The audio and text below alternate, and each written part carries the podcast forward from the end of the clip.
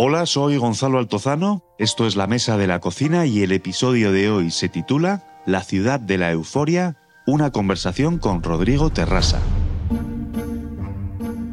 Si Rodrigo Terrasa hubiese manejado información suficiente sobre el 3% de CIU en Cataluña o los seres del PSOE en Andalucía, habría escrito un libro como La ciudad de la euforia. Más que la crónica del saqueo del PP en Valencia, la ciudad de la euforia es el retrato moral de un tiempo, un lugar y unos personajes, los amigos de la desmesura. Leyendo los constantes desafueros no te queda sino reír. Son tan grotescos. Si no lo haces con ganas es por respeto a los testigos protegidos que descubrieron el pastel. Cada X capítulos, Rodrigo intercala sus testimonios. Su coraje cívico les destrozó la vida, tanto que muchos de ellos, de volver atrás, no actuarían como lo hicieron. Dejarían pasar, dejarían hacer, exactamente como la práctica totalidad de la sociedad valenciana a esos años. Normal que nadie se atreviera, igual que CIU con el 3% en Cataluña o el PSOE de Andalucía con los seres, el PP valenciano se condujo y configuró como la cosa nostra, con sus capos, sus consiglieres y sus sicarios. Si estos son los nuestros, a mí que me borren de la lista. Se dice, Rodrigo, que, que la corrupción es como la paella. que se hace en todas partes, pero en ningún sitio como en Valencia. ¿Es así?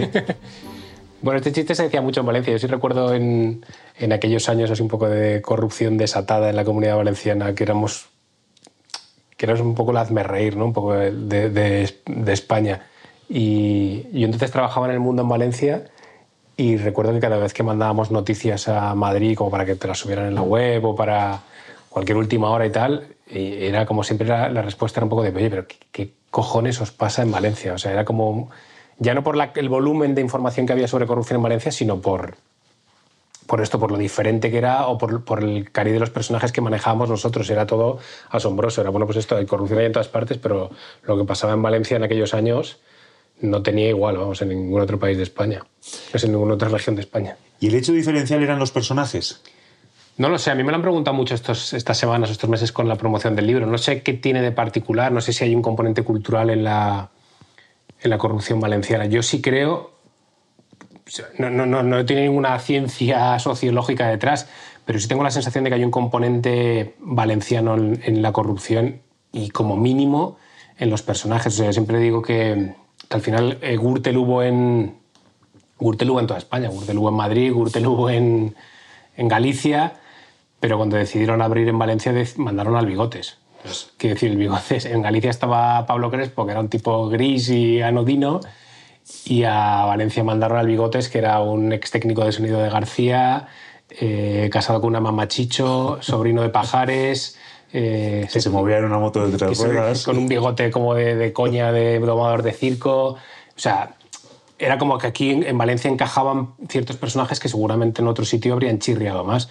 Pero lo mismo te digo el bigote, pues eso que te digo, Enrique Ortiz eh, caminando en triquini por un hotel de Andorra, eh, Ángel Fenol montando un zoo en un vertedero, o el Jonky el Dinero, que era un pijo de manual del Partido Popular que de repente desaparece, se va al Amazonas a hacer cursos de, de sexo tántrico y vuelve convertido en un hippie. O sea, era decir, hay cosas que, que, no parecían normales, o sea, que parecían escritas por un guionista de alguna serie de Netflix o de HBO, y, y eso es un poco el germen del libro. Tiene este aspecto chusco con todos estos personajes muy esperpénticos, pero también apuntas a una hipótesis que es la hipótesis de la mafia. Sí, o sea, a ver, yo cuando escribí La ciudad de la euforia eh, tenía muy claro que lo que no quería hacer era ni una crónica política, porque yo creo que eso ya estaba contado, o sea, hubo de, hecho estaba sobrecontado, una saturación que yo creo que llegó a ser contraproducente en Valencia con la información sobre la corrupción. O sea, en aquellos años en los que la sexta, por ejemplo, era mañana, tarde y noche hablando de la corrupción en Valencia. Y, y, bueno, y nosotros en, cualquier periódico eh, yo además lo notabas, porque cuando publicas información en Internet es muy fácil eh, monitorizar la, audiencia que tienes. Y hubo un punto en el que ya por bestia que fuera el caso, por escandaloso que fuera el dinero estafado, lo que fuera, ya han dejado de tener efecto. O sea, hubo como una saturación de información sobre corrupción que yo creo que fue contraproducente. Y tampoco quería hacer una crónica judicial porque yo no soy experto en tribunales y, y me perdía entre sumarios. Es verdad que creo que el libro contiene mucha información política, contiene mucha información de tribunales, pero a mí lo que me interesaba sobre todo era hacer como una radiografía social de lo que había pasado en la comunidad valenciana y donde no solo era responsable el Partido Popular, que yo creo que en este caso era el máximo responsable, sino me, interesaba, acogiendo un poco esto de la, de la hipótesis de la mafia, que es una teoría ornitológica que habla de cómo se comportan los eh, unos pájaros, que son parásitos, que lo que hacen es depositar sus huevos en los nidos de otros pájaros y si el, pájaro, el nido invadido destruye los huevos, al día siguiente el, parásito va y los destruye todos, con lo cual se acaba estableciendo como una ley no escrita por la que todos guardan silencio, nadie, ningún pájaro abre el pico y todos salen ganando. Esto era un poco mi sensación de lo que había pasado en Valencia. Y ahí quería meter no solo el papel que jugaba el Partido Popular, sino el papel que jugaron los empresarios, el papel que jugaron los partidos de la oposición, el papel que jugaban los periodistas, que creo que fue fundamental, incluido yo, y el papel que jugó la ciudadanía en general, que o sea, elección tras elección fue, fue votando en mayoría con mayorías absolutas al Partido Popular, pese a que ya la mayor parte de los escándalos que aparecen en el libro estaban ya en los titulares.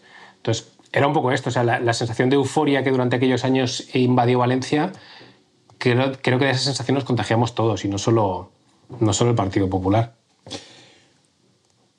Hay unas declaraciones de Correa al fiscal que citas en el libro mm. y que no recuerdo la literalidad, pero es algo así como, para hablar de todo esto tendríamos que mm. retrotraernos atrás en el tiempo. Mm. ¿En qué momento empieza todo? Porque hay varios, claro, imagino que cuando tú te sientas a escribir el libro tiene que haber un momento de, inicio.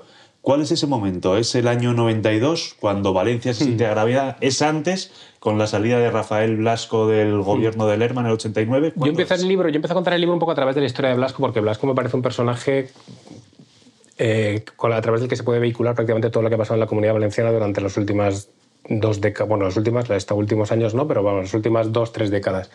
Rafael Blasco es eh, conseller con Lerma en el primer gobierno democrático de la Comunidad Valenciana, entonces del PSOE. Él venía del Partido Comunista, o eso alimentó su leyenda él cuando se le conocía como el camarada Víctor. Se casó con Consuelo Ciscar, que era hermana de Cipria Ciscar, creo que era secretario general del PSOE valenciano entonces, y además había sido secretaria personal de Joan Lerma y a él lo expulsa Lerma del partido, pese a que era incluso uno de los que sonaba para sucederle algún día al frente del PSPB. Le expulsa por un caso de, por una primera sospecha de corrupción que se acaba archivando porque se invalidan las grabaciones, unas escuchas policiales y demás. Entonces lo expulsan del partido, él durante unos años intenta montárselo por su cuenta y lo acaba fichando Eduardo Zaplana como para construir el proyecto político del Partido Popular entonces en la Comunidad Valenciana. A mí eso me parecía como una declaración de intenciones brutal, o sea, que tú fiches como, como baluarte de tu nuevo proyecto a alguien que ha sido expulsado del primer, de tu principal rival por una sospecha de corrupción, me parece ya un escándalo de inicio brutal. Pero aparte de todo esto, esto coincide en una época, por lo cual me venía bien, en la que, en la que yo creo que el Partido Popular tiene su mayor éxito. O sea, quiero decir que creo que la gran virtud del PP valenciano fue identificar en los años 90 cierta sensación de desagravio que había en la sociedad valenciana. O sea, en, el año 92, sobre todo, es el año de Barcelona, de los Juegos Olímpicos, Madrid creo que es capitalidad cultural, está la Expo del Sevilla. Entonces, en aquellos años había como una guerra en Valencia por intentar conseguir la autovía, a la que se había opuesto Bono en Castilla-La Mancha porque aquello cruzaba las hoces del Cabriel y dijo que no era socialmente interesante para España o algo así. Entonces, se empieza como, como a cocer cierta indignación en Valencia que eso en Valencia funciona muy bien. En Valencia siempre ha habido como cierta... Esto suele sentar muy mal en Valencia, pero creo que hay cierta sensación de complejo respecto a Madrid y a Barcelona, que esto en el fútbol, no eres futbolero, pero en el fútbol se nota muchísimo. Se tiene la sensación de que nosotros estamos a la altura, nosotros me refiero a los valencianistas, yo no soy valencianista, pero con la afición de Valencia, de nosotros estamos a la altura de Madrid y Barcelona. Y esto pasa igual en política, que es nosotros somos tan grandes como Madrid y Barcelona. Entonces no se acababa de entender que, que España en general le diera la espalda a los intereses de Valencia. Y esto se arrastra desde entonces y gobierne quien gobierne. O sea, por ejemplo, ahora se ve mucho con la financiación autonómica. Gobierne quien gobierne, siempre está la guerra de reclamarle a Madrid, por favor, la financiación que le corresponde a los valencianos, que es una causa extremadamente justa. Entonces, eso yo creo que el PP lo identifica muy bien. Creo que es un acierto que le hace eh, llegar al gobierno eh, y le hace encadenar mayoría absoluta tras mayoría absoluta, pero hay un punto en el que eso desvaría. O sea, en el punto en el que tú una cosa es que quieras eh, reivindicar los derechos de los valencianos, incluso eh, poner en valor el orgullo valenciano, incluso aprovechar eso para absorber a todo el regionalismo valenciano y merendarte con patatas a Unión Valenciana, que era lo que hizo Zaplana primero y Rita Arbera después, o al revés. Y, pero hay un punto en el que ese orgullo pasa a... se convierte en euforia y desvaría. O sea, yo creo que era que entonces ya pasa la época en la que vamos a tener la Copa América más lujosa de la historia de la Copa América, aunque nos, nos dé absolutamente igual la vela. Vamos a tener el circuito urbano que ya quisiera Cataluña y ojalá mil veces mejor que Montmeló. Si Australia tiene una, lo que sea de Calatrava, nosotros tenemos 10. Y entonces, pues esto, las fiestas, la euforia, el derroche absoluto, los grandes eventos. Entonces, aquí se vendía como, vamos a poner Valencia en el mapa y se acaba convirtiendo toda una fiesta en la que mi sensación es que se va de madre. Entonces, es muy complicado. Yo en el libro digo que es, al final cuando tú generas una fiesta tan bestia es muy complicado ser tú quien va a la fiesta y, apaga la música y enciende las luces y dice, oiga, se nos, ha ido se nos ha ido de madre. Entonces yo creo que se va de madre durante demasiado tiempo. Por eso lo escenifica muy bien un diálogo entre González Pons y Ricardo Costa. Lo de la fiesta en Valencia no acaba nunca, ¿no? Si esto ya es cuando empieza el declive, ¿no? Cuando cuando surge todo el asunto de los trajes y, el PP nacional empieza a presionar para que en Valencia se tomen medidas, se sacrifica primero Ricardo Costa. Otro eh, personaje, Ricardo Costa. Ricardo Costa, que es más listo de lo que parecía, se niega a dimitir si no ve dimitir antes a Camps. Eh, o sea, hay una mañana, por ejemplo, cuando Víctor Campos, que entonces era vicepresidente de la Generalitat Valenciana, confiesa que ha recibido los trajes de la trama Gürtel y los devuelve físicamente al tribunal. Lo mismo hace Rafael Betoret, que estaba acusado por, el, por la rama de Fitur. Y hay una mañana en la que Francisco Camps y Ricardo Costa medio pactan hacer lo mismo, ir por la mañana al tribunal a, a, confesar el delito y así evitar el juicio porque venían elecciones, no sé si eran generales entonces, europeas, y no le convenía a Rajoy tener este show encima. Y al final, a última hora, Camps dice que no, que prefiere dimitir y ir a juicio que confesar el delito. Y Ricardo Costa, que le está esperando en casa para ir a confesar, que, ya lo conoce, dice que entonces él tampoco. Y entonces acaban yendo a juicio los dos y Camps dimite y demás. Pero es en esta época en la que esto, la frase que ya era la fiesta acaba a las 4, que es lo que le dice González Pons un 9 de octubre, día de la Comunidad Valenciana, y Ricardo Costa confiesa la, le contesta la fiesta en el PP no acaba nunca. Terminó, terminó acabando la fiesta, pero unos años atrás estábamos todavía en ese momento, en esa ceremonia de la euforia, y hay un detalle que es muy revelador, que es que en Valencia se empezó a beber en café en cápsulas cuando en el resto de España no sabíamos lo que era el café en cápsulas. Sí, sí. de hecho yo me acuerdo que en aquella época gané una cafetera en expreso diseñada por Mariscal de la Copa América y pues una, especie de acto que organizaron con los periodistas en la Copa América y nos hicieron como una especie de concurso y tal los periodistas y yo gané, que aún tengo, una cafetera de, diseñada por Mariscal de la Copa América y no tenía cápsulas que utilizar porque entonces no, en Valencia no había tiendas de Nespresso ni nada. Pero sí, a ver, en esta parte yo creo que es donde entra también la... y donde yo, a mí me da mucha vergüenza en el libro eh, contar cosas en primera persona, pero me parecía que era justo. Quiero decir, porque yo creo que fuimos todos en parte culpables, o sea, creo que desde luego cada uno tiene una parcela mínima en, todo lo que pasó. Pero, pero tú veías cuando, la Copa, cuando llegó la Copa América Valencia, de repente todos los restaurantes de Valencia cambiaban los menús y, empezaban a valer el triple y todos los periodistas estábamos invitados a las fiestas de Prada o de Louis Vuitton. Yo en el libro cuento que nos invitaron a la fiesta y había que ir con smoking.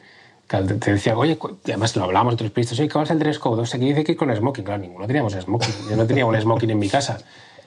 Entonces recuerdo con cuatro o cinco compañeros periodistas de distintos medios recorrernos como las tiendas de... Empezabas por las tiendas de alquiler de smoking más lujosas de Valencia y acabamos en las tiendas de disfraces, claro, porque... Y en Castellón. Eh, es que en Valencia no había, se agotaron.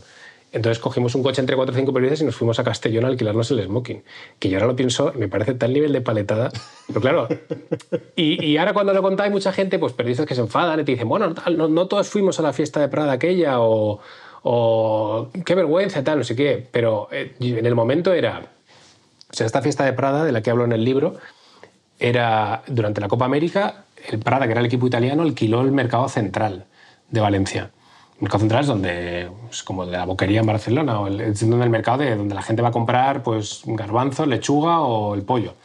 Lo alquilaron, pagaron a los distintos puestos de, del mercado para, para, que, a cambio de su inactividad durante el tiempo que fuera, redecoraron absolutamente todos los puestos por dentro, donde había lechugas, pues pusieron bolsos de, Prada de lujo, zapatos de tacón, joyas, colgaron obras de arte y tal. Y, y aquella fiesta es ultra privada, estaba invitado pues todos los empresarios, estaban todos los personajes de Tómbola, venían como super invitados estrella de Moore y Aston Kutcher a los que luego te digo yo que no, que no vimos allí dentro de la fiesta, pero bueno, están reservados, no sé qué. Y entonces yo me acuerdo cuando llegamos, los periodistas que estábamos invitados, porque yo en aquellos meses cubría, me tocó cubrir la Copa América, y, entonces habían cortado con vallas todos los accesos, estaba toda la gente de Valencia con los móviles grabándonos a los que entrábamos, había paparachis en la puerta, todos los del Sálvame o lo que fuera entonces haciendo preguntas. Yo recuerdo que entraba con mi novia por la puerta subiendo las escaleras y le preguntaban quién, ¿quién le viste tal? ¿De quién es el vestido? Como si fuera esto la gala de los, de los Oscar. Y luego entrabas y el, todo el catering lo servía el bully. Entonces, claro, de verdad, o sea, me, vais a decir que yo tenía que haber renunciado a ir de fiesta con mi novia a cenar del bully en el Mercado Central, una fiesta en la que está invitada de Mimur. O sea, ¿qué decir, yo entiendo que es muy fácil decir ahora joder, ¿cómo no visteis esto? ¿Cómo colaborasteis? Tal? Pero es que era muy difícil escapar de, esa euforia. Entonces, cuando te dicen, hoy tienes esta fiesta, mañana tienes la de Louis Vuitton, que ibas con quien fuera, no me acuerdo qué modelos venían o qué actores de Hollywood. Entonces, era, a mí en el momento me resultaba muy difícil. Y, no te digo que no sospecháramos, y todo esto no tiene nada que ver con la corrupción, ¿eh? porque no creo que no, hubo ningún caso de corrupción detrás de la Copa América, por ejemplo, pero sí con esta sensación general de que por fin en Valencia éramos los mejores y éramos la envidia y cada día había una fiesta y había dinero para todo. recuerdo que un concejal socialista que me dijo entonces era, sobre todo esta gente que estaba detrás de la valla viendo como otros de fuera se lo pasaban de puta madre en el mercado, al que ellos llevaban dos semanas sin poder ir a hacer la compra porque estaba invalidado, y él me decía, esto es como el placer de ver a otros gastarse, eh, eh, pasárselo bien con tu dinero. Pues esa sensación caló, o sea, y aún cala, y aún hay gente que te dice, ya, pero Valencia nunca ha vuelto a estar como estaba entonces. En esa fiesta, Rita Barbera estrechaba mano a diestro y siniestro y luego mm. un detalle mm. se encargaba de desinfectarse las manos. no, esto era al principio. Eso me lo contó una vez un asesor suyo que decía que, Rita Barbera como cimentó su, su imagen un poco populachera, en, sobre todo en los mercados. Pero siempre se decía al principio que ya le costó mucho más de lo que, de lo que parecía. y que cuando iba al principio a los mercados a saludar a las pescateras y a las carniceras le da como un poco de repelús y luego se entraba en el coche y se lo lavaba, siempre llevaba unas toallitas para lavarse las manos porque le da como cosa saludar a la gente. Y es muy, es muy significativo en su caso todo el paso de Rita por los mercados por eso, porque empieza como dándole repelús en los primeros años, después acaba convirtiéndose en una figura que salía, iba a los mercados y la besaba todo el mundo y los bebés hacía fotos con los bebés y todas las tenderas la adoraban. Y se nota enseguida su declive las primeras veces en 2014-2015, a raíz un poco de aquel episodio famoso del Caloret, cuando empieza a ir a los mercados y los mercados la buchean, que eso es algo que, jamás habíamos visto los periodistas en Valencia. Es curioso también la evolución de los escrúpulos de Rita Barbera, que pasan de desinfectarse las manos a estrechar manos sin ningún cuidado, pero también un cierto escrúpulo moral. Al principio de su mandato en la alcaldía, cuentas en el libro que ella era muy escrupulosa con los regalos que le hacían. Sí, sí, sí. A mí y luego termina viendo una tienda, no me acuerdo, creo que en la Milla de Oro de Valencia, que tenía un espacio reservado llamado el Cuarto de Rita. Sí, a mí me contaban sus, primeros colaboradores eso, que, que ella siempre fue muy escrupulosa, por ejemplo, que le daba mucho miedo, que nunca jamás se reunía con la puerta cerrada con ningún empresario, que no aceptaba ningún regalo, que los primeros que le llegaron en la primera época los devolvía indignada porque era como... Pero al final, pues eso es un poco lo que te digo al principio, que, que acabas entrando en una dinámica, yo creo que de impunidad sobre todo, una sensación de impunidad muy bestia, que yo creo que es una de las claves de todo esto, en la que ves que un día aceptas un regalo y no pasa nada, al siguiente ya son tres y al final acabas teniendo un cuarto. Se decía que al final le regalaban tantísimos bolsos los empresarios, o pues, tipo Gürtel o los que fueran, que ella ya pedía directamente que los guardaran en la tienda y ella iba después con sus sobrinas en Navidad y, elegían, como si fuera un, buffet, elegían los productos que les gustaban. El momento del famoso momento del caloret es el principio del fin de Rita Barbera. El caloret. Si no es el principio del fin, desde luego es el. Lo escenifica. el icono, sí, perfecto de eso. Sí, además yo recuerdo cuando aquello pasó, bueno, siempre había muchos rumores sobre la afición de Rita por el alcohol y y lo fácil entonces fue decir que, que, que había, iba bebida. Pero todo el mundo que estaba allí, a mí yo recuerdo que me contó que no, que lo que estaba era nerviosa. Y, o sea, que aquello no fue un episodio de. Sino, sino de que empezaba a notar la tensión de que algo no estaba yendo bien. O sea, en aquellos se notaba, o sea, de repente hubo, había manifestaciones en la calle contra Camps, eh, a, Camps se le, se le increpaba por la calle, no sé si recuerdas que hubo, había pintadas a la de casa de Rita, creo que le mandaron incluso una carta con una bala, o sea, aquello desvarió también una tensión muy bestia en los últimos tiempos, pero es que era una, eran unas semanas en las que prácticamente cada mañana había un imputado, había una operación policial, había una redada, y, y yo creo que Rita jamás en su cabeza pasó que aquello le pudiera pasar a ella. O sea, no, no concebía que ella que había sido pues como la alcaldesa de España, la alcaldesa de España la increíblemente querida en, en, Valencia, que ese fuera su final, yo creo que, yo, que es, es, lo que está detrás de, aquella, de aquel disparate del caloret, que era una sensación, porque ella empiezan a, a, pitarle desde abajo, encima un acto tan emblemático como la crida de las fallas, que es como el acto que, que da inicio a las fiestas. Entonces yo creo que, que eso ya no lo concibió y precipita no solo el final de, de su carrera política, el episodio que sufre con, el, con, su propio partido que la acaba expulsando prácticamente y, el, y, la manera en la que incluso ella muere, que es una cosa increíble. Hablabas antes de impunidad. Claro, ¿cómo nos iban a sentir impunes entonces y cómo no sentirse impunes también ahora cuando lees el episodio de, del libro de la alcaldesa de, de Alicante, hmm. Castedo? Hmm y el empresario está Enrique, Ortiz. Enrique Ortiz. Son tantas las pruebas que aportas, la documentación que aportas, que ya, que ya era del dominio mm. público, y, y, salen de rositas. Sí. Entonces dices, luego piensas, joder, a mí me yo te, mm. casi he pagado yo más dinero en multas de tráfico que estos tipos por todo lo que hicieron. Sí. Y claro, y como salen absueltos, parece que son inocentes. Mm. Sí, hay dos cosas aquí. A mí lo de la impunidad me interesa mucho porque, porque muchas veces te dicen, bueno, a mí desde que, desde que he publicado el libro y ya entonces cuando publicamos información sobre la corrupción en Valencia, desde el mundo en Valencia, la respuesta siempre era ¿y los seres qué? Que esto es un argumento que incluso utilizaba el PP en las Cortes Valencianas. Bueno, ¿y los seres? Claro, o, el 3, decías, o el 3%. Era, claro, sí, en aquel momento era los seres porque era como el PSOE.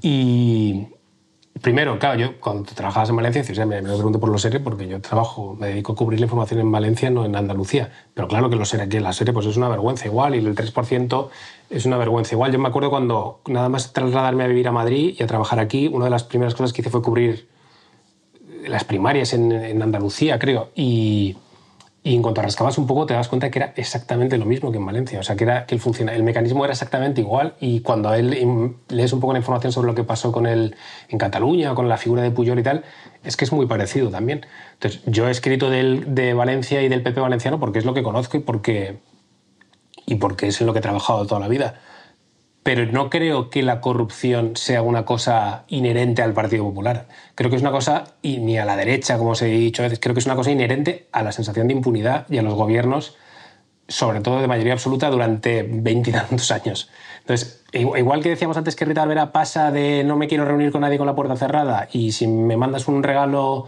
lo devuelvo, a tener un cuarto lleno de regalos, porque al final mm, van pasando 20 años y ves que no ha pasado nada cuando cogiste el primer regalo, ni siquiera cuando cogiste el tercero, pues con la corrupción pasa un poco igual. Ves que pasa no sé qué caso y aún así sacas mayoría absoluta y viene otro y otra vez mayoría absoluta, pues al final vas pasando cada día un pasito más y llega un punto en que las líneas rojas ya ni las ves. Entonces, yo creo que esa es la clave de lo que pasó en, en la comunidad valenciana y creo que es la clave de lo que ha pasado en Andalucía con el PSOE o en Cataluña con CIU, que es la sensación de que tú puedes ir cada día estirando un poco más la cuerda que no se rompe, porque, porque vas encadenando una mayoría absoluta tras otra.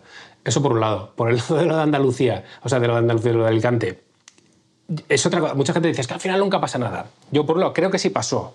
O sea, que decir, primero, si a nosotros nos hubiesen dicho a los periodistas que cubríamos aquello, la hostia, en palabras de Rita, que se iba a pegar el bebé, que no, nos lo no, nos lo habríamos creído. Como dijo ella, ¿no? Que no nos lo habríamos creído. O sea, es increíble el desplome tan brutal que. Es verdad que, que va con, una, con, con, cierto retraso en el tiempo. Yo estoy, me acuerdo que en su momento lo hablé con algún politólogo y sociólogo y decían que había como una legislatura de decadencia entre los escándalos y la, y la consecuencia electoral, porque tarda en que la gente de lo que tú ves en las noticias, eso te afecta a tu bolsillo. Es verdad que cuando, cuando empiezan a salir todos los casos de corrupción en avalancha uno tras de otro, y consejeros imputados, y presidentes de la Diputación, y detenciones, y uno esposado y tal, esto coincide además con la mega crisis económica de que empieza, que empieza a llegar sobre todo a los bolsillos de la gente a partir de 2010, 2011, 2012, y claro, de repente Alfonso Rust te hace mucha gracia cuando, cuando va con el Ferrari o diciendo que si todos me votáis tenéis un Ferrari como yo. Y, llevaré a la playa hasta Játiva. Eh, es un, es un caso paradigmático. Un tipo hace mucha gracia, pero claro, cuando tú de repente te vas al paro, no tienes un puto duro y le das nevera vacía y lo oyes contando billetes en el asiento del Ferrari, pues deja de hacerte gracia. Entonces, yo creo que sí hubo, sí ha habido consecuencias. O sea, Rafael Blasco acabó en la cárcel, Milagrosa Martínez acabó en la cárcel, Carlos Fabra acabó en la cárcel. Carlos Fabra, o sea, un tío que llevaba 15 años de instrucción judicial y parece que era imposible que jamás se le juzgara, acabó en la cárcel. Poco tiempo para algunos, pero acabó en la cárcel. Entonces, yo sí tengo la sensación de que han pasado cosas. Pero es verdad que hay muchísimas de los casos que son muy difíciles de sostener judicialmente. Entonces, le pasó a Blasco al principio del origen de la historia, que se archivaron prácticamente todas las grabaciones policiales. Casi todos los casos que están cimentados en escuchas son súper difíciles de sostener después, porque no se sabe quién custodió esas grabaciones, algunas están editadas. Eh, es lo que le pasó a Enrique Ortiz, se, va, invalidar muchas de las grabaciones policiales y como un castillo de naipes se cae todo el proceso.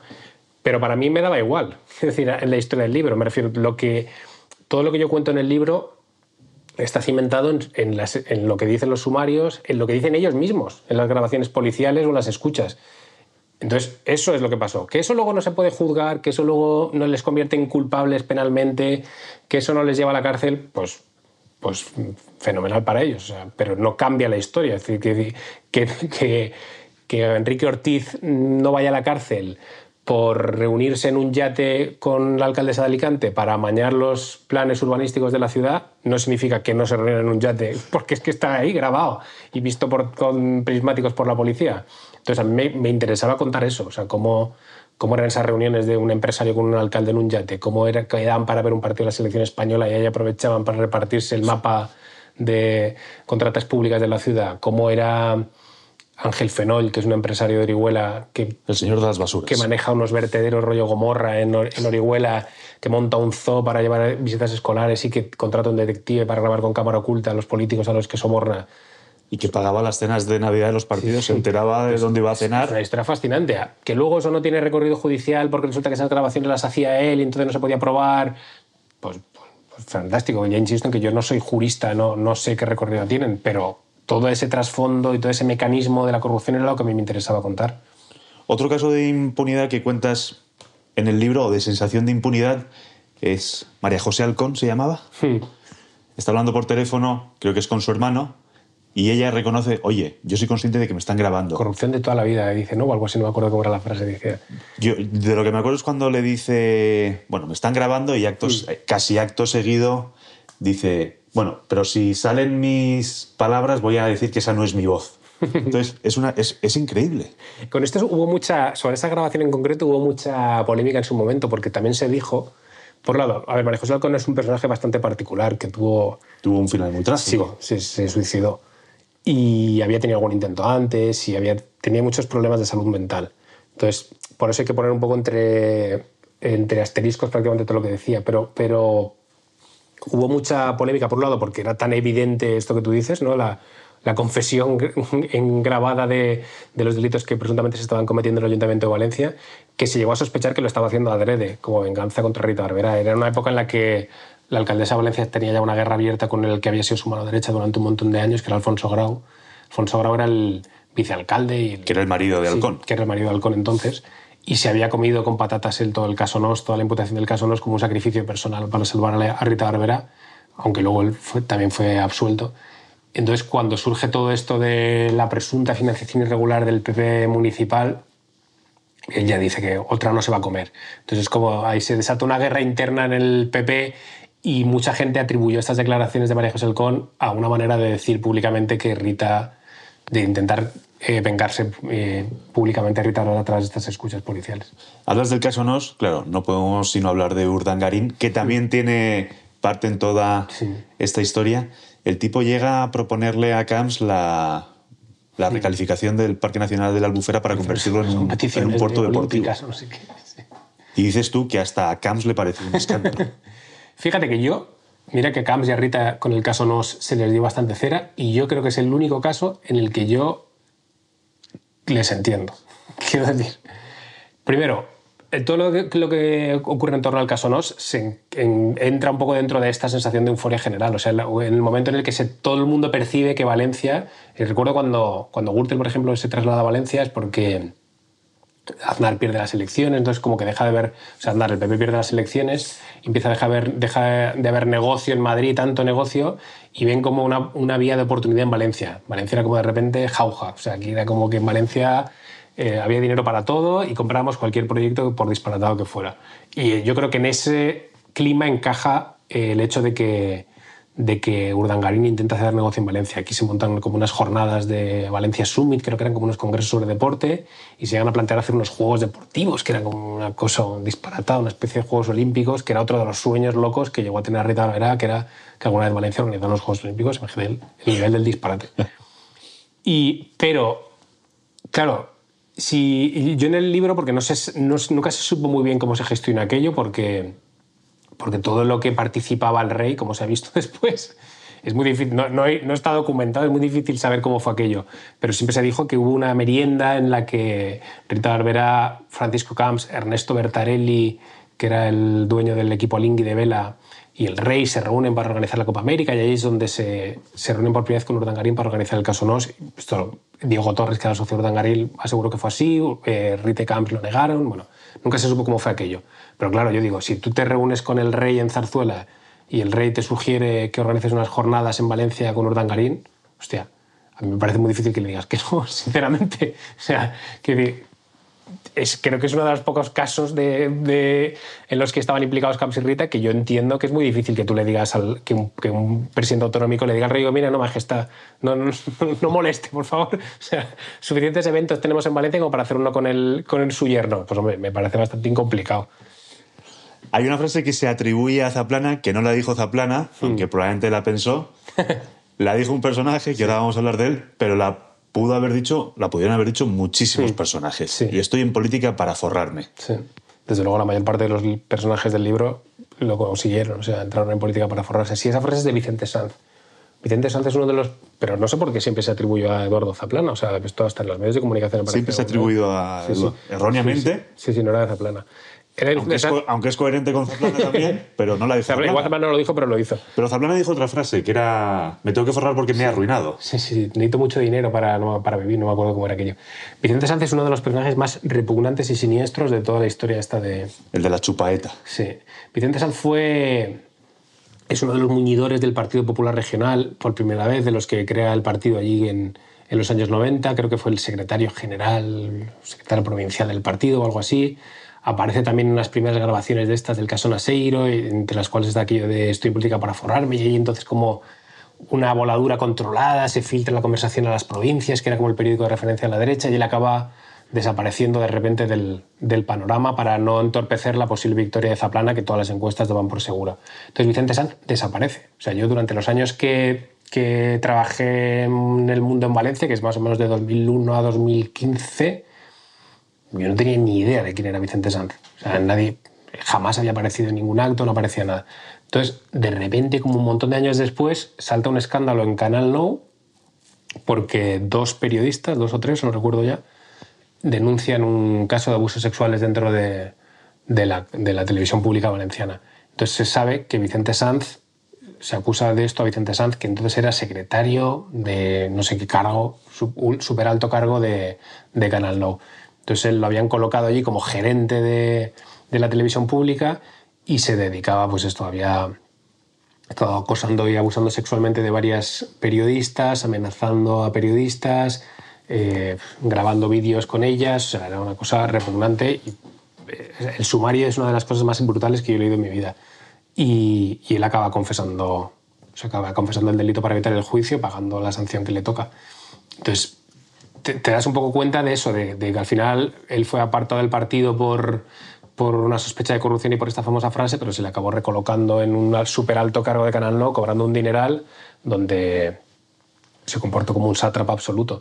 Y luego hay una foto que yo encontré que encontré documentándome para el libro que me pareció muy, muy significativa, que era de un meeting de, de Con todo mi sentimiento y mi raciocinio Digo que no va a haber un mejor presidente para España que José María Aznar. El famoso en el que aparecían en primera fila eh, Julio Iglesias, eh, José María Aznar, una botella, detrás los hijos de, los hijos de Aznar y detrás... Con cara de aburrimiento. Y detrás aparecía Vicente Sanz en una esquina y dije, ostras, es como que tienes ahí todo el, todos los casos de corrupción, desde el caso Ibex, que es en el que estaba Zaplana, el caso Gürtel, que empezó con la boda aquella de la hija de Aznar, y atrás Vicente Sanz, que era el de vengo, estoy política para forrarme, y acabó abusando sexualmente de periodistas de, periodistas de Canal No. Todo esto que veis es mío, le decía, ¿no? Las periodistas refiriéndose a las Claro, era un tío absolutamente acostumbrado al poder que, alejado del partido, convirtió Canal No como en, en su castillo particular. Era, pero es terrible si lees el sumario. O sea, era. Esperaban en su despacho desnudo, les obligaba a masturbarle, les obligaba a recoger mm, semen del suelo. O sea, hay cosas que eran increíbles. O sea, las tenía absolutamente aterrorizadas.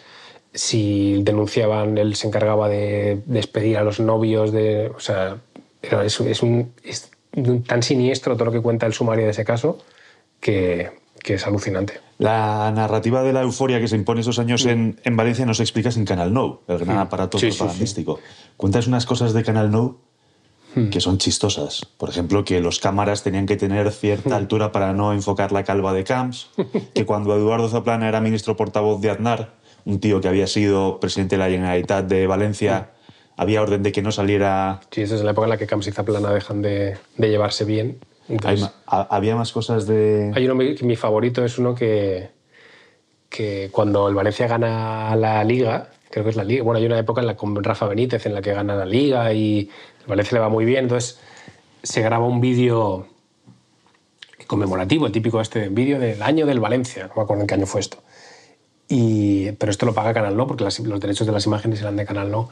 Entonces, eh, se encarga un estudio que haga como un vídeo, como una recopilación de las mejores imágenes de la temporada.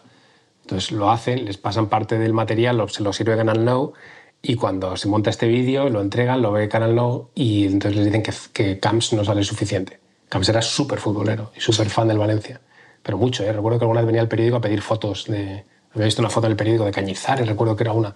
Cañizares cuando pierde la final de la Champions con una toalla o no sé qué, y vino el periódico a pedírnosla porque se la querían marcar. Bueno, era muy futbolero. Pero el caso es que, tú imagínate, se hace un vídeo, resumen de la temporada del Valencia Club de Fútbol, con los goles, las mejores jugadas lo que fuera, y Canal se queja porque Camps no sale suficiente.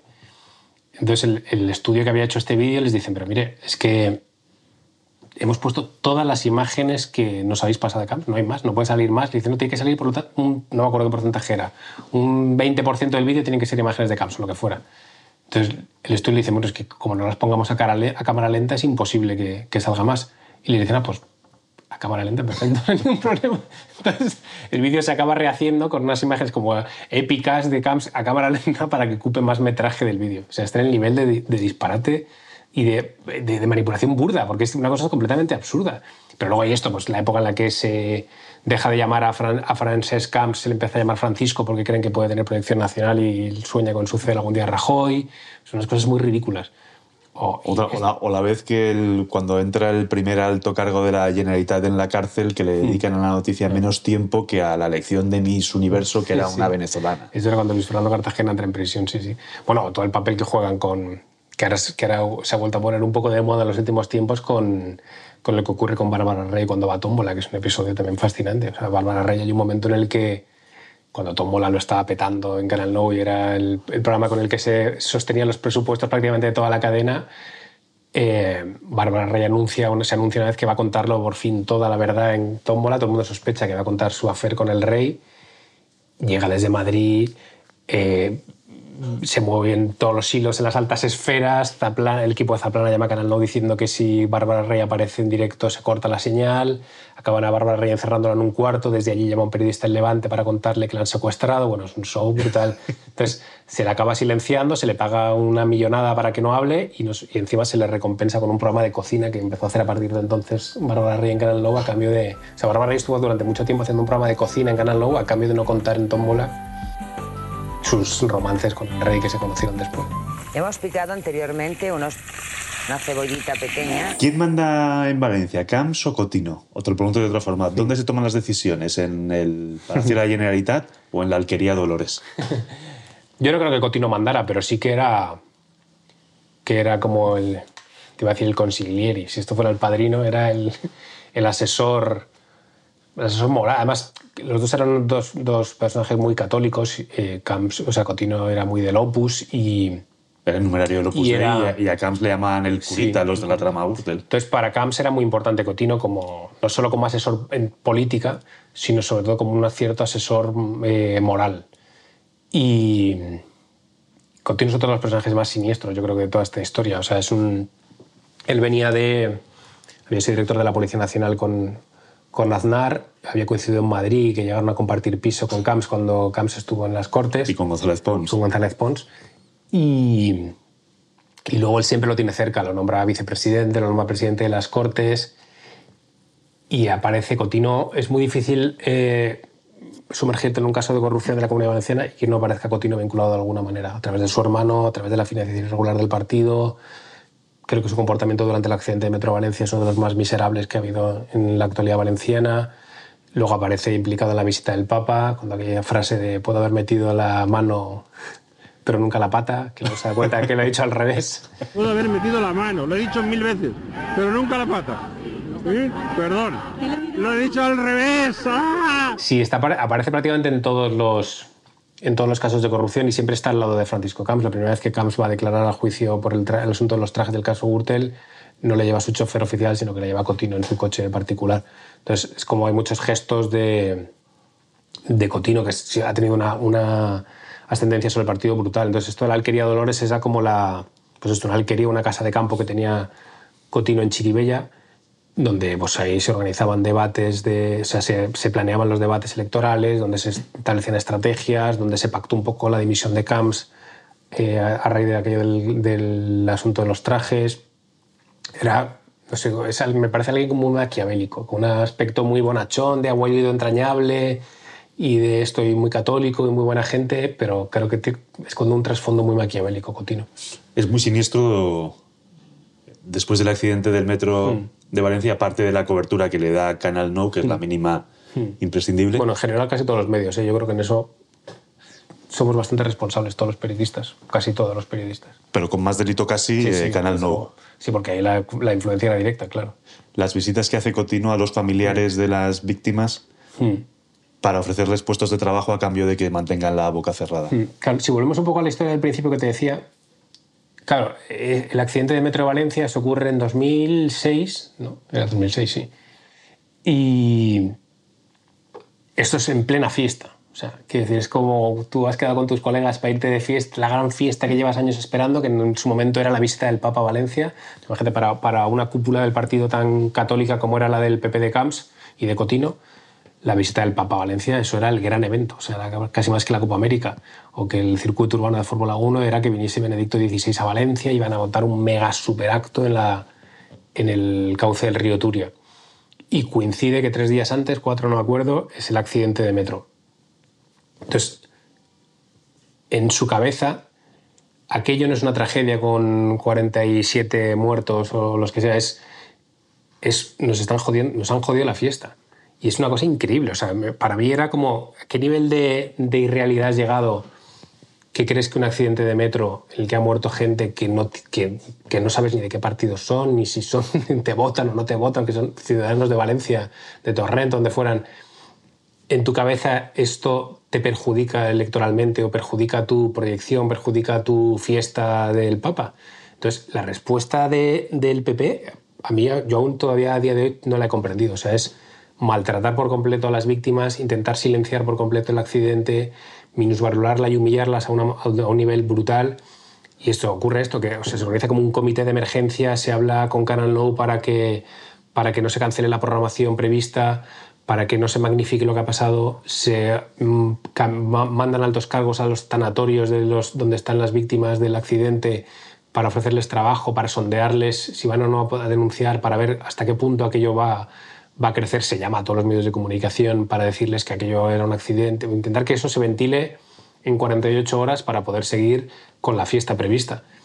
Y a mí es una cosa que me, que me alucina. O sea, creo que la respuesta que tuvo la Asociación de Víctimas del Accidente de Metro aquello o sea, nos puso la sociedad valenciana ante el espejo de una manera brutal. O sea, a mí me da vergüenza el comportamiento que tuvimos la mayor parte de los periodistas durante, durante esa época y me avergüenza el comportamiento que tuvo la sociedad valenciana en su mayoría durante aquella época, porque que esa gente iba todos los días, tres de cada mes, a la Plaza de la Virgen a manifestarse y iban solos.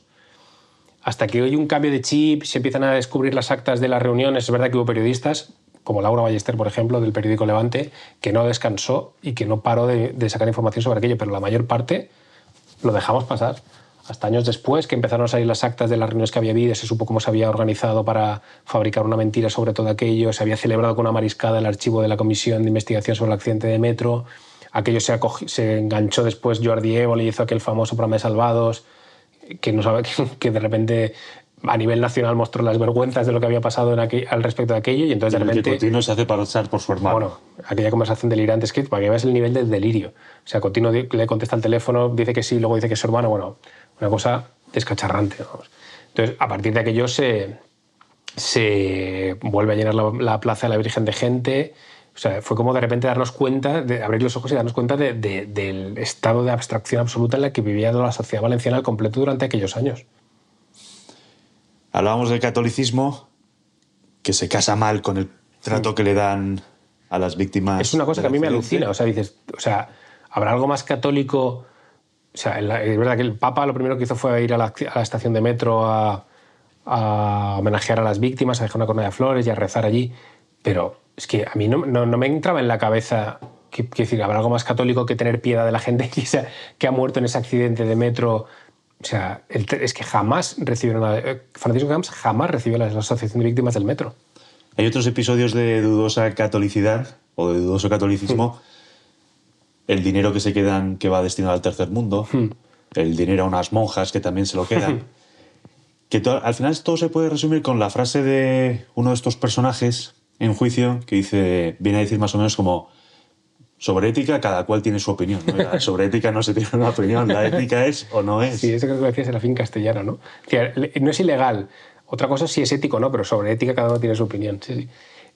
Eh, pero fíjate, otra cosa que, por lo que decías, mientras se estaba gestionando el, caso por el que Cotino fue procesado y fallece por coronavirus durante el juicio, en el, primero, después de muchísimos años en el poder por el que él se le imputa, es por, por la gestión de la visita del Papa a Valencia. O sea, él se, había encargado como de organizar la cobertura y la, contratación de las pantallas gigantes que se iban a poner en, el río Turia para seguir la visita del Papa. Y esto se, adjudica a empresas vinculadas a la trama Gürtel y por eso él acabó juzgado. Todas esas mm, contrataciones se gestionaron, o sea, se gestaron en reuniones de pues, el Bigotes, Correa y tal, con Pedro García, que fue otro de los condenados por esto, que era entonces el director general de Radio Televisión Valenciana. Si lees el libro, creo que se llama uno de los suyos, que escribió, ¿cómo se llama? el concejal que lo grabó todo al principio de aquí de Madrid, no recuerdo, José Luis Peñas, el concejal que grabó con, un micrófono oculto para todas las conversaciones que, dieron, que dieron origen al caso Gürtel, en su libro cuenta las orgías en las que Pedro García, director de Canal Nou, El Bigotes y Correa organizaban para, mientras se repartía la contratación de las pantallas de, yo siempre pensaba, es que es como una escena de película. O sea, está el Papa preparándose para venir con las juventudes de todo, católicas de todo el mundo a organizar las jornadas de la juventud de Valencia y mientras estos están de orgía, organizando, repartiéndose la pasta de las pantallas. O sea, es que es una cosa de una obscenidad brutal. Pero sí, por lo que volviendo a lo de antes. Claro, pues eso.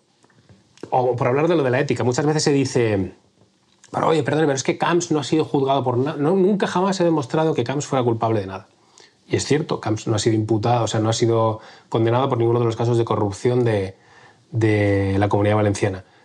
Entre otras cosas porque por cómo funciona un poco la estructura administrativa, que al final el presidente no firma ningún contrato, lo firman los consejeros, que a su vez los consejeros se lo atribuyen a los, a los secretarios autonómicos, y los secretarios autonómicos a los técnicos y los técnicos a no sé qué. es una cosa increíble por el que acaba más fácil que acabe imputado el técnico pringao que firmó el contrato que el presidente de la Generalitat, que se supone que es el máximo responsable.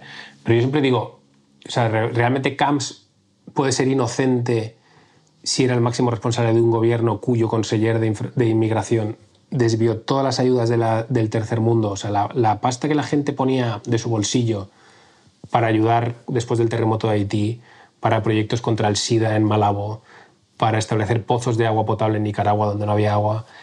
Todo ese dinero que puso la gente de su bolsillo se destinó a comprar yates, pisos en Valencia, garajes, y eso es tan demostrado que Rafael Blasco acabó en la cárcel por eso. Su consejera de turismo acabó en la cárcel por los contratos que se jugó con la trama Gürtel, por los, por los congresos de turismo en Fitur. Su partido acabó condenado por financiación irregular. Entonces, ¿de verdad Camps puede considerarse inocente? A mí es una cosa que me asombra. O sea, tú eres el máximo responsable de un partido en el que los tres presidentes de la Diputación de Alicante, de Castilla y de Valencia han sido imputados. Buena parte de tus consejeros han acabado imputados, procesados, incluso en la cárcel. Tu partido ha sido condenado realmente Camps no sabía nada de todo esto que estaba pasando a su alrededor, porque si no lo sabía es casi más grave.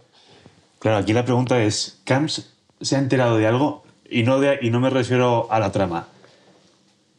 Su desconexión con la realidad es tal que el tipo vive en un mundo paralelo. Me fascina, no, no, no, no lo alcanzo a comprender. O sea, creo que tiene un poco el mismo síndrome este del que hablamos de Rita Barberá. me lo comentabas antes fuera de, de mm. entrevista, que el tipo fantasea con ser alcalde de Valencia. Yo le he dicho a mi partido que creo que tengo la suficiente fuerza, conocimiento, experiencia y capacidad para ser un buen alcalde de Valencia. Bueno, él fantaseó en su momento con ser presidente, con ser presidente del gobierno, Cuando, estaba todo esto reciente. Él cuando, pero, por ejemplo, con, el asunto de los trajes pasó un poco parecido con lo que decíamos antes de, de Alicante. El asunto de los trajes es cierto que era una cosa absolutamente menor, que unos empresarios hubiesen regalado unos trajes, unas corbatas al presidente, tampoco me parecía una cosa demasiado grave y, se, y siempre se se ridiculizó un poco en Valencia, se decía aquello de total por tres trajes. A mí lo que me da rabia de aquello es que el problema no eran los trajes. O sea, si solo hubiesen regalado unas corbatas a Camps, pues, tampoco me parecía nada especialmente grave. Igual que si le regalan un bolso a Rita Vera, pues chicos, a mí me regalan cosas en el periódico, me mandan libros o lo que sea, ¿sabes? Eh, lo grave era todo lo que había detrás de eso. O sea, lo grave no es que acabe de regalar una corbata, sino que quien se la regala son esos mismos empresarios que se enriquecieron con las pantallas de la visita del Papa a Valencia que está aprobado. Son los mismos empresarios que se enriquecieron con el caso Fitur, que está aprobado.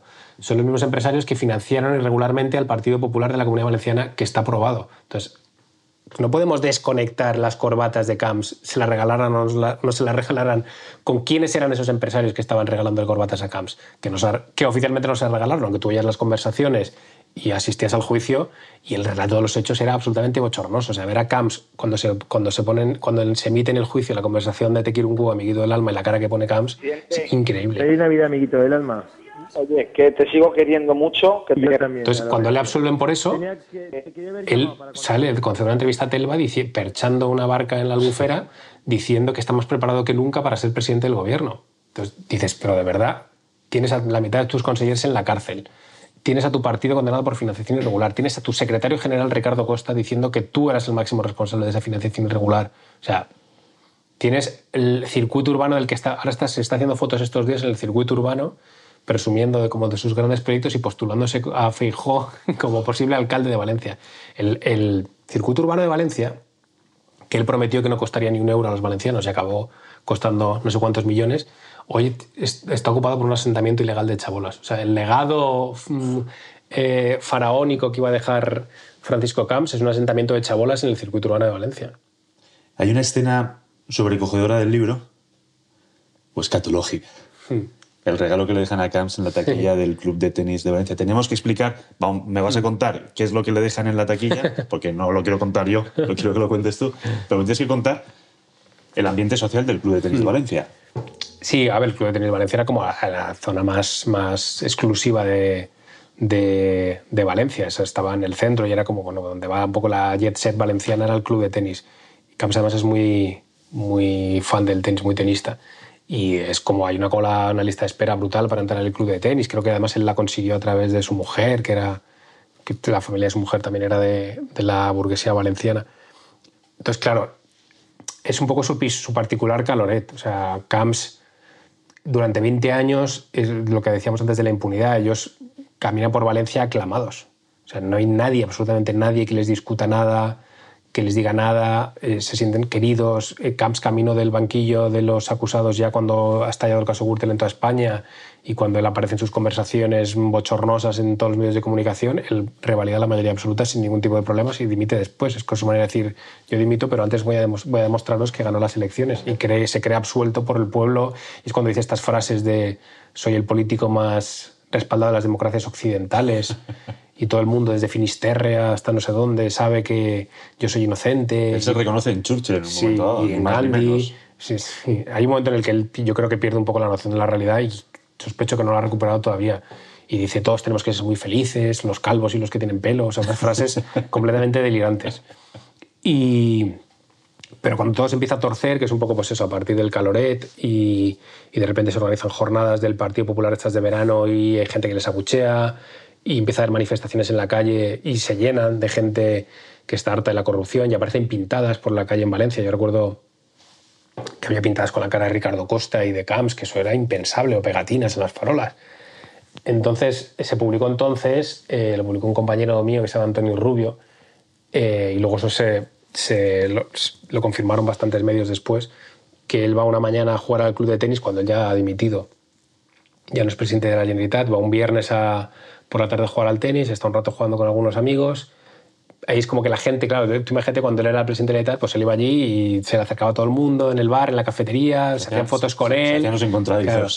Pues de repente va y la gente ya no se acerca tanto y, y juega un rato al tenis y cuando va a, al vestuario a cambiarse abre su taquilla y se encuentra una mierda. Una mierda. No, tiene como un taburete al lado de la taquilla, perdona, y sobre el taburete le habían dejado una mierda humana. O sea, alguien que le había cagado en, eso en, el, en la mesa. Eso en el club de la buena sociedad sí, sí. valenciana. Sí, tú imagínate la cara de Camps, claro. O habrá una investigación el club a partir de aquello, pero creo que nunca se dio con el, con el autor. pero creo que es una cosa increíblemente significativa de, de cómo habían cambiado las cosas para ellos en Valencia. Hablamos de la buena sociedad valenciana, pero vamos a hablar de la sociedad civil valenciana, si es que hay sociedad civil en Valencia, porque citas mm. la frase de un autor mm. que no me recuerdo el nombre, Fernando pero Renta. Mm. que dice que la reduce a las eh, bandas de música y a los equipos de fútbol. Sí, yo creo que es otra de las cosas que, que ha faltado en Valencia, que y yo creo que lo que exige un poco de autocrítica por parte de la sociedad valenciana, que hubo poco contrapeso social a lo que estaba pasando. Es verdad que también mucha gente que a raíz del libro me ha dicho, bueno, sí que hubo tal, pues había pues eh, muchos movimientos, por ejemplo, Salvem el Cabañal, que eran los movimientos que estaban luchando para evitar los derribos en el barrio pesquero de Valencia, Salvem Lorta, que eran eh, colectivos de estos para salvar la huerta, había colectivos de educación, por ejemplo, muy movilizados, porque cuando se estaba derrochando el dinero en, en la ciudad de las ciencias, por ejemplo, pero había millones de, de chavales estudiando en barracones, pero no había como había como muchos movimientos sueltos, disgregados, muy pequeñitos y con muy poca fuerza y muy poco respaldados por los medios de comunicación, desde luego. Pero creo que faltó una sociedad civil eh, que se movilizara, que levantara la voz, que no participara de, al menos de forma pasiva en lo, que estaba, en lo que está pasando en la comunidad valenciana. Y eso creo que en otras ciudades sí funciona. Creo que en Cataluña, al menos hasta en los últimos tiempos que han perdido un poco el sein, sí existía una, burguesía catalana muy activa, muy influyente en el plano político. Eso en Valencia no ha existido jamás. Ferran Torrent decía que lo único que había habido era pues eso, las bandas de música y, y, la afición del Valencia como grandes contrapesos. Y no es demasiado. Entonces, creo que falta... que faltó. Yo soy muy crítico con el papel que juegan los medios de comunicación, por ejemplo. Creo que eso todavía requiere una autocrítica muy bestia. Si es que aún quedan medios de comunicación en Valencia, cada vez quedan menos, lamentablemente. Y es una cosa que me preocupa muchísimo de cara al futuro de lo que pueda pasar. O sea, si, si todo esto pasó durante 20 años en Valencia con una red de medios de comunicación bastante potente entonces en, en la comunidad valenciana, ahora que prácticamente se han desmantelado las delegaciones de los grandes medios y los que quedan regionales o locales viven muy en precario, como vuelva a ocurrir algo parecido a esto, yo no sé qué, quién va a estar para fiscalizar todo lo que pasa allí.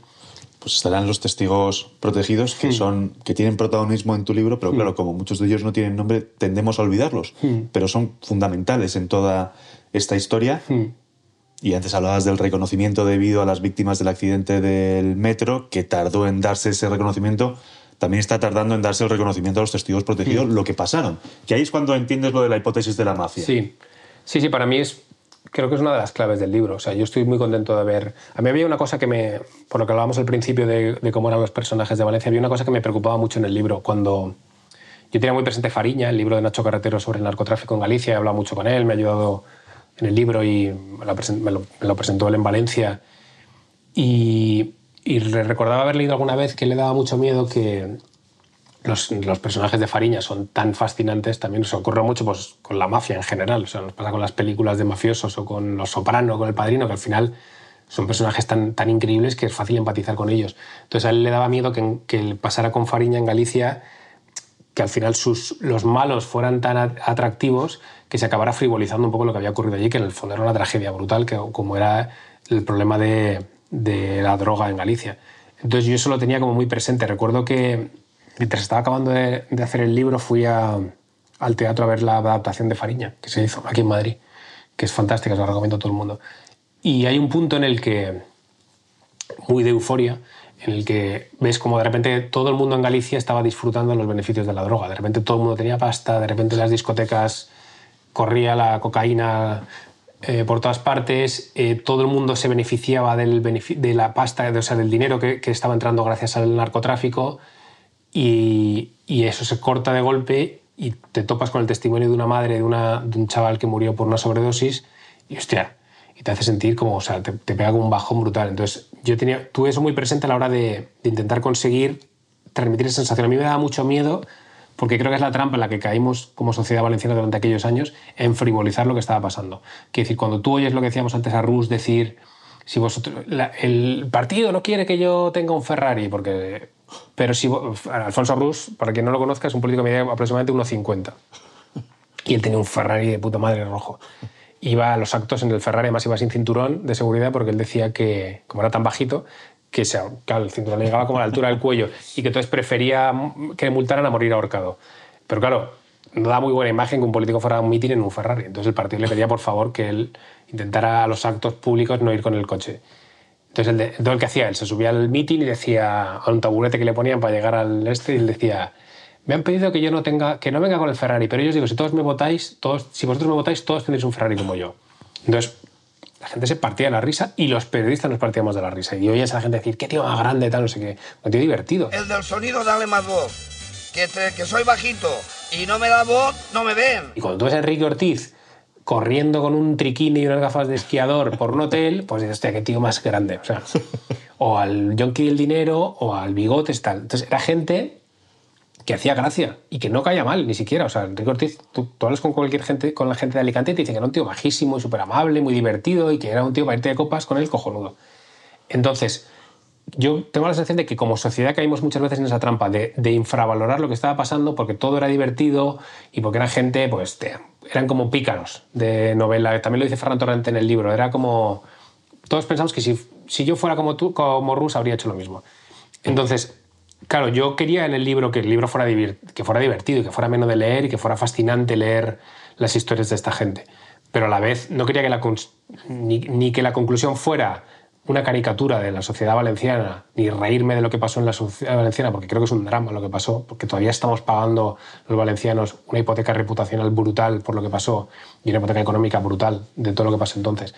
Entonces puse mucho empeño en, en intentar encontrar un contraste a aquello. Entonces en 2015 cuando el- en 2017 fue dos años después de que el PP perdiera prácticamente el, el gobierno de todas las administraciones, se creó en las Cortes la Agencia Valenciana Antifraude, que es como un poco como las pelis americanas, es como una, una agencia que, que se dedicaba a proteger a denunciantes de corrupción.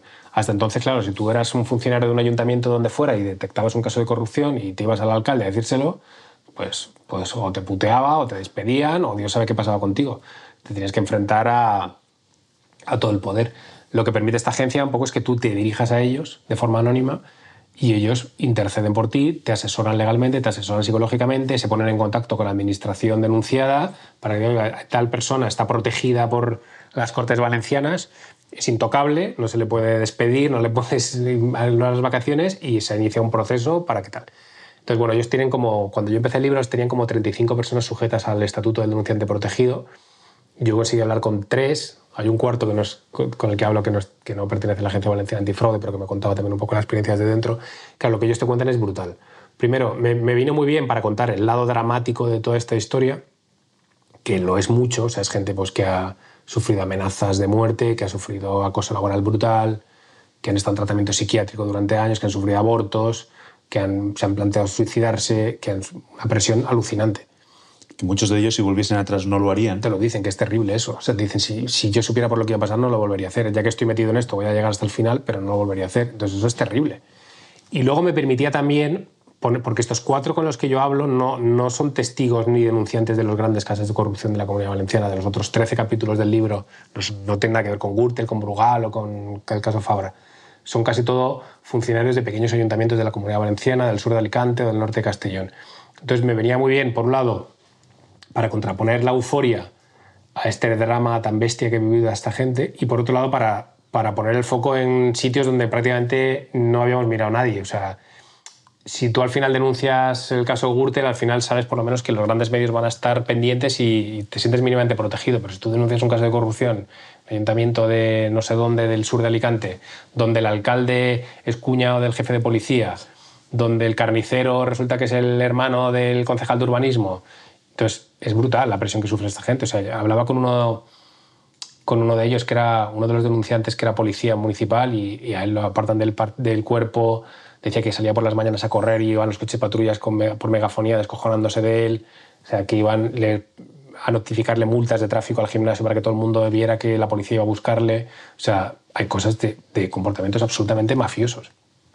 Hablas de hipoteca reputacional que están pagando todavía los valencianos por todo esto y de otro tipo de hipoteca que es la hipoteca mm. económica, la factura económica, la reputacional, creo que no se puede cuantificar, mm. pero la económica se puede cuantificar. ¿Cuánto, cuánto costó el despilfarro? No, es muy difícil. Yo recuerdo que en el libro aparece una cifra al principio que eh, calculó Sergi Castillo, que es un periodista que hizo un libro que se llamaba Tierra de Saqueo, y no me acuerdo cuánto era, si eran 12.000 millones, no sé, era una barbaridad.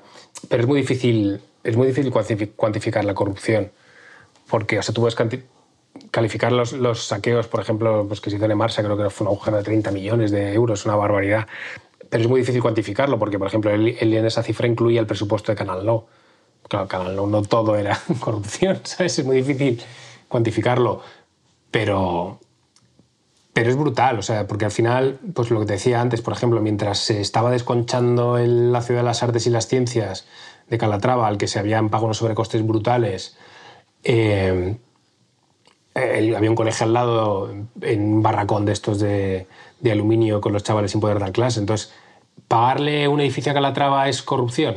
Pues es que es muy difícil. De hecho, uno de los motivos por los que, por los que Francisco Camps y Rita Rivera no fueron, no fueron procesados en, en el caso NOS es que el juez, recuerdo que decía que el derroche no es un delito. O sea, tú puedes gastarte mucho dinero en organizar una fiesta o en pagarle a Calatrava lo que quieras, pero si, si tú lo pagas y el otro lo cobra, pues no, eso no es un delito, pero creo que es, que es evidente el derroche que hubo. Vamos. En el Palau de las Artes de Calatrava hoy se celebran bodas, ¿no? Sí, sí, bueno, y conciertos de. Acuerdo se dijo, ¿no? Que, solo era para ópera y tal, no sé qué, y ahora. Sí, se celebran conciertos de Julio Iglesias a 100 metros del, del juzgado que lleva no sé cuántos años intentando localizar a Julio Iglesias para. no sé qué fue de él. El libro se titula La ciudad de la euforia y cuando lo lees tiene sentido, pero es que, y no es hacer spoiler, terminas contando al final hmm. que es que hubo un proyecto que era la ciudad de la euforia. Sí, sí, sí. Sí, la ciudad de la euforia es un proyecto que montó Camps, que prometió Camps en sus primeras elecciones y nunca jamás se hizo. Y a mí, yo no sé por qué, no me pregunto por qué, siempre me he acordado de esa, de esa historia.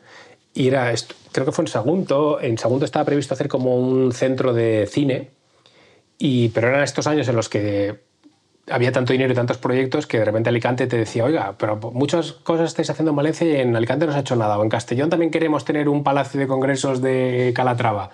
Y entonces hubo que ajustar los grandes proyectos y se decidió entonces que esta ciudad del cine, en vez de estar en Sagunto, sería en Alicante, que fue lo que después se llamó la ciudad de la luz. Entonces en Sagunto dijeron, oiga, ¿y entonces ahora nosotros qué hacemos? Y entonces Carlos dijo, no os preocupéis, la ciudad de la euforia. la ciudad de la euforia no se sabe muy bien qué era, era como una cosa es o sea, como un centro de inspiración cultural en el que iba a participar Irene Papas y en el que habría como unos baños termales. O sea, hay algún reportaje, hay muy pocos reportajes sobre esto que, que recojan lo que prometió en su momento Camps, pero una cosa como delirante, o sea, de, de musas y un centro de, musas y de, de, inspiración. Y a mí me hacía mucha gracia porque eso nunca se hizo al final, de las pocas cosas que, que no se hicieron, Entonces me hacía gracia eso, justo eso, que uno de los grandes proyectos que nunca se hizo, que fue la Ciudad Euforia, mi sensación era que en el fondo era el que más lejos se había llegado a hacer. O sea, que era convertir no solo, la, no solo Sagunto, sino la comunidad valenciana en, un- en una Ciudad de la Euforia por completo. Rodrigo, muchas gracias. Muchísimas gracias a ti, ha sido un placer. Y hasta aquí este episodio producido, escrito y narrado por mí, Gonzalo Altozano, con César García en los botones. ¿Quieres que la mesa de la cocina redoble su producción? Tú puedes ayudar. Tranquilo, que no te voy a ir con la matraca de que el precio de una cerveza o un café a la semana lo puedes destinar a este podcast.